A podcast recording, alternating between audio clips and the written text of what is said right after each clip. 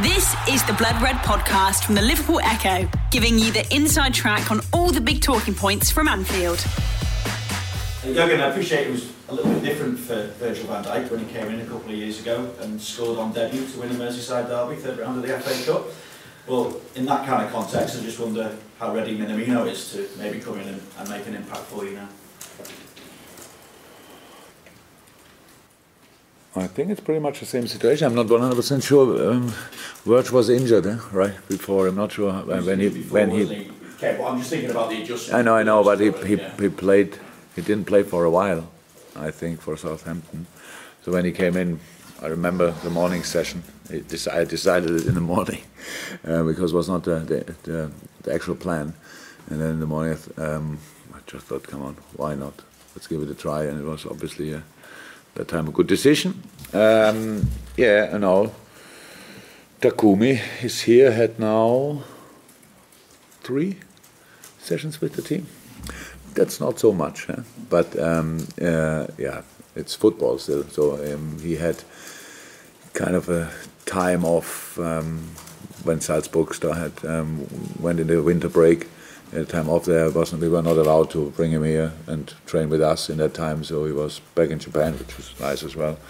Um, yeah, so he came here in a good uh, in, in a good shape, and um, so let's see. Given it's a Merseyside derby, given you've also spoken of the need to rest some of your players as well, Did I? you view this tie as a whole? Did I? kind of alluded to it last night after the game. Needed to rotate a little bit. You weren't going to give away your entire team selections. How how can I rotate? A little bit. A little bit. No, we'll see it. It's that's how I said. Um, it's a, for us. It's the day after the game, so it means we are still um, assessing the boys, everything, um, how they feel, how they um, reacted on the game last night, which was an intense one. Um, we, the boys played an incredible game. That was only possible because we invested a lot. Um, we were dominant, ran a lot, all that stuff. So um, we have to see. I cannot, I couldn't make a lineup in this moment, even if I want to. Um, and that's uh, that's uh, the thing. That's what I said last night. So I have to make sensible decisions, obviously, about these things. So can I force anybody in that game and, and say, whatever happens, I don't care. It's the last game of the season. It is not. But that's always like this. If it would be now a, a league game against um, Everton, or if it would be uh, another game, if it's not the last game of the season, you have always the, the same things to think about, um, and that's what that's what I have to do. Still, I cannot. I didn't couldn't finish that thinking process so far. So um, that's it. So we will see. We, what we try to do is that we bring in a team who is um, capable of doing the physical stuff in that game. I, I, I heard a little bit what Carlos said this morning, um, and they are obviously on fire, no surprise, and um, we have to make sure that we are ready for that. Um, that's why I said last night that we need the crowd because that's the only advantage we have really in this cup game. There's no favorite, there's no nothing. There's just two teams who play each other. Um, in this case, two teams from the same city, so it's a derby, it's a big one. Um, but um, for that, yeah, but the, I said, the only advantage we have is our is our it's in our stadium. So let's use that um, and give you everything. That's the plan. Uh, I know some of the others will be asking even more on the game. I just wanted to check something on players who have been injured, but we hear there have been inquiries for as well. Rhian Brewster uh, and Nathaniel Clyne. Just wonder what you expect to happen with them during this month now that the transfer window is open. Also, first of all, if nothing happens, then Rhian will be in the squad tomorrow. So that's the first thing, um, and then we will see. I, I really like your desire to ask these questions always, but did I ever give an answer on it? What we will do with the players in the in the do I really? I can't remember. yeah, I can't remember that. Um, um, Clyney is, is still is obviously in a good way. He's still recovering. Uh, still doing the rehab stuff from a bad injury. But um, Clyney usually is a, or was his whole career always a natural fit player. So he will be 100% fine after that. But um, nothing else to say about that. Rhian is obviously much further, so he will be he's training for five days, six. Wasn't out for too long, so it was only a little thing, but um, enough to, he was not available, and um, and now um, it's he's back in training, and so he will be involved in the squad. Uh, yeah, a tiny nod. So just if I may continue on that list, and, probably top of the list, maybe with Naby Keita. Are you any wiser to him, and is there any other good news with the other lads who are on the list? I'm not wiser with Naby because um, he will have a scan today. Um, I don't know exactly when, but um, somebody will tell me then what's the result of this. That didn't happen yet. Um, the others, so uh, I spoke pretty much to all of them now um, in the last um, in the last minutes, and um, so they all look good. Spoke to Shaqiri, looks good in a good way. Will not be available for tomorrow, but looks good. Oxley looks good. Um, Gel looks good. Uh, Dejan Lovren spoke it last night, looking good. Fabinho out on the pitch, doing the running stuff. All it's all, all, all really all in a good way. How I said, our only problem is the games are coming so quick, so that's why there are no real news. So um, most of them will not be available for tomorrow night, but um, then we have from today on we have eight days, I think, to the next game, if I'm right. So we will see what, what what's then possible. After that, we have either another six or seven or only three because we have uh, there is the threat of a potential replay, which is incredible, which is absolutely incredible. Whatever the FA has to say about that and, and all that stuff, that's incredible that you put in yesterday, and a journalist told, told, me, "Oh, the end of the festive period. What do you make of it? Uh, which which festive period is over? So we play three days. We play uh, four days later. We play five days later again. Which what is over?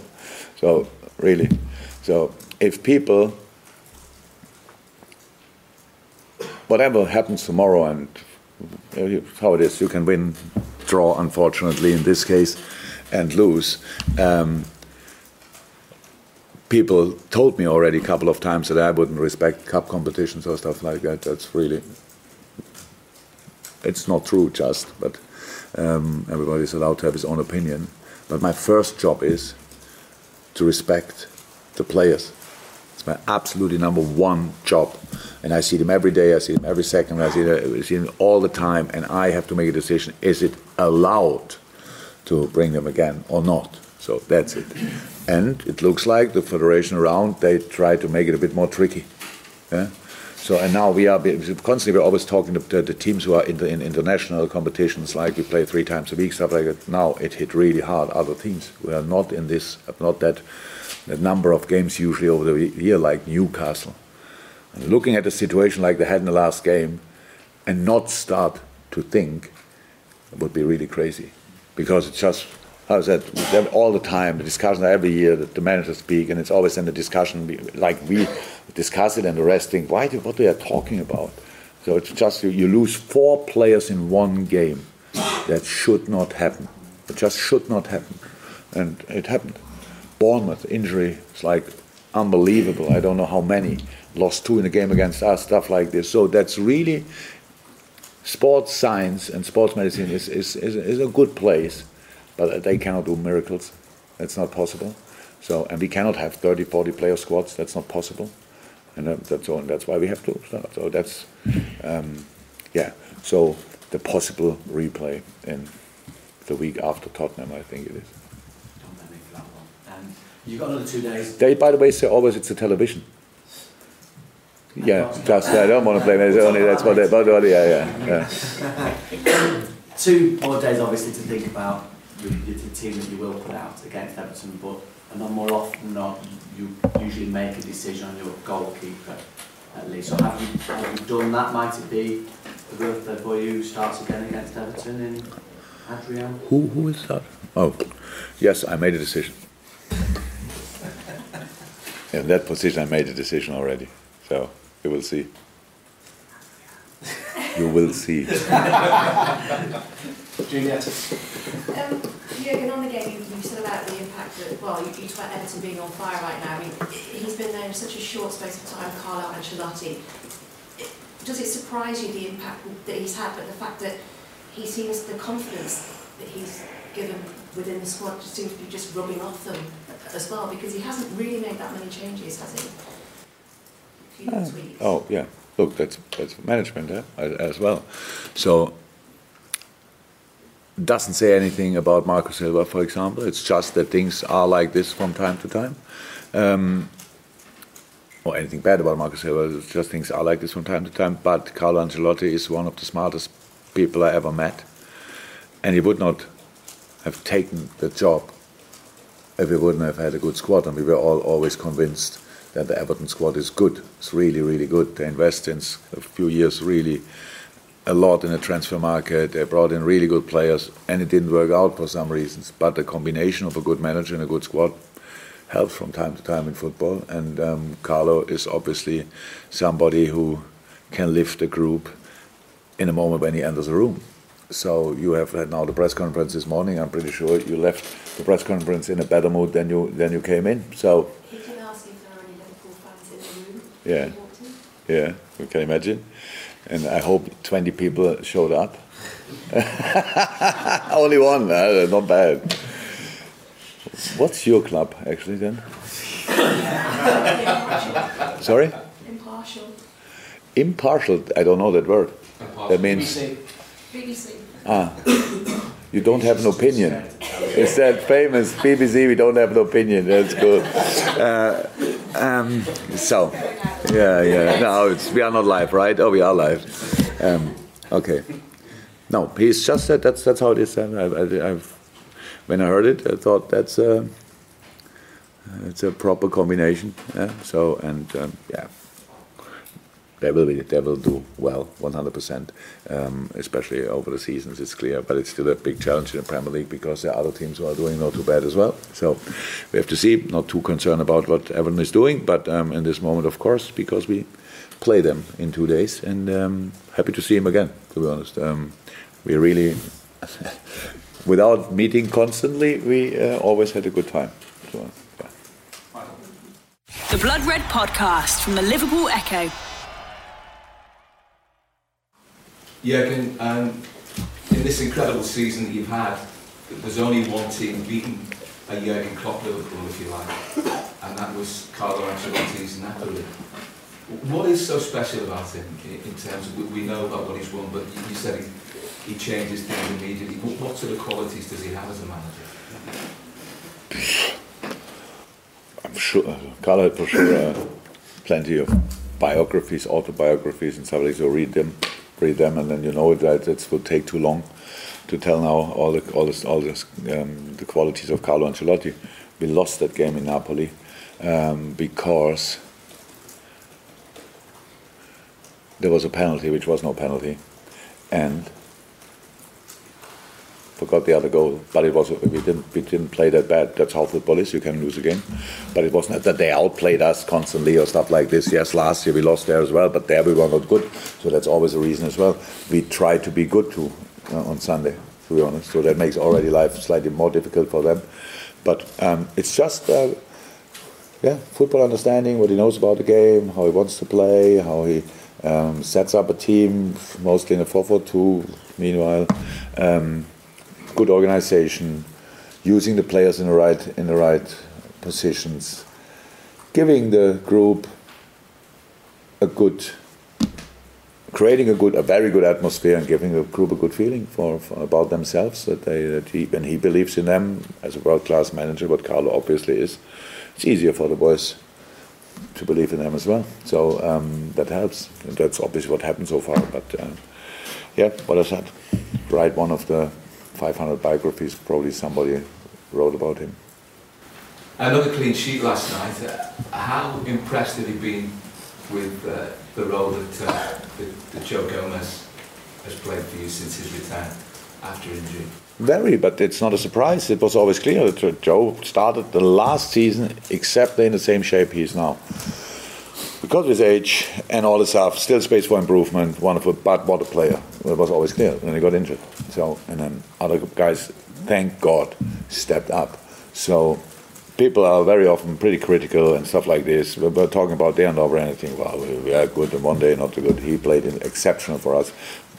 Joel Matip didn't cost a penny when we brought him in. Um, so what can that be? So, so we have four sensational sensational centre halves. Unfortunately, they are not always all fit in the same home, but when they are, then it's about timing. So, and that's what that was the only reason why Joe didn't play. And um, now he plays, and now that, but then he needed time to, to get rhythm again, all that stuff, confidence, and all these things. And now he's exactly the, the player I expect him to be. So, an absolutely outstanding centre half, and hopefully he can long, long, long may continue like this without any injury, stuff like that. That would help a lot. And then um, the world is really bright. Its future is bright for him. So because he's uh, that much of a talent and that really, really, really nice, nice person, um, what helps as well. So the whole dressing room adores um, Joe um, because he's such a, a nice fella, and um, so that's good. So we, we are really happy for him that he can perform on that level, but it's necessary as well. So we need him in that shape. Otherwise, we would have some problems. Wow. You said you, you respect the cup competition. I'm just wondering, the fact that you're playing Everton, does that No, additionally in- in- influence your team selection? no. That would not be sensible, and I have to be. So if I, if I, if in, in the moment when I start getting emotional, and we are not during the game, it's not during the game, then all of us being with Liverpool have a problem. So I'm usually not emotional. I'm completely. I try. Sorry, I try to make decisions because of the situation and not because of the opponent. So we respect them. How you can imagine, we respect the competition, respect what the people want us to achieve. That's a very important part of it. But I cannot do things because of the name of the opponent.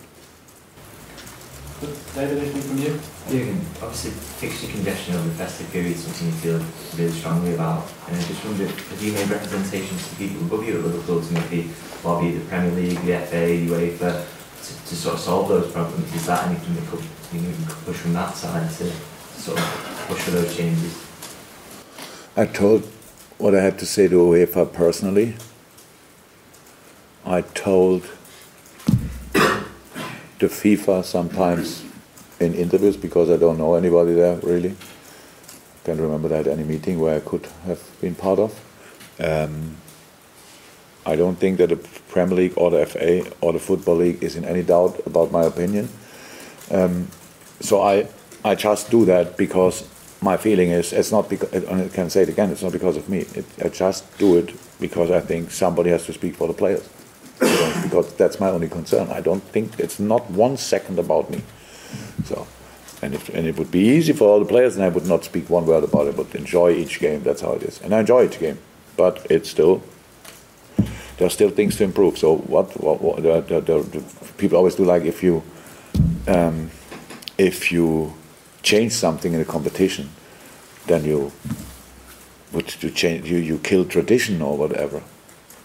If the thing that the, yesterday we spoke we spoke to, to I spoke to Chris Wilder after the game, um, really nice nice guy nice person, and we just spoke about it randomly pretty much. Uh, but he said just the difference between the days when it was like this and always like this, and today the game is a massive difference.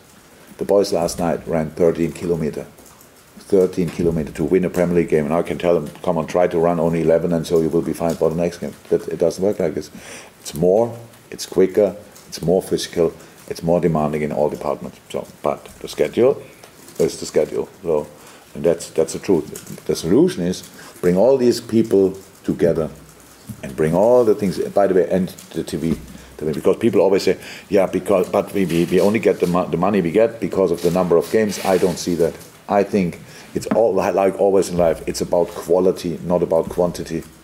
So if you have a good friend and you see him twice a year, brilliant, best time in your life. If you see him every day, you think after five days, what the heck an idiot is. So that, that could happen, could happen. So and that's with football. But we do in a moment, we throw with football at the people, and like we, we throw them. I don't know that the festive period, the twenty, how many games were on the on Boxing Day?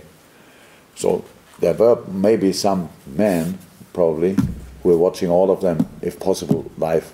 I don't think that's good for their relationship, to be honest. That would not good for mine, and I watch already a lot of football. Um, so just that's it. I really think all these plus TV come together, speak, and find and try to think one time in all these in all these negotiations. Try to think one time about the players.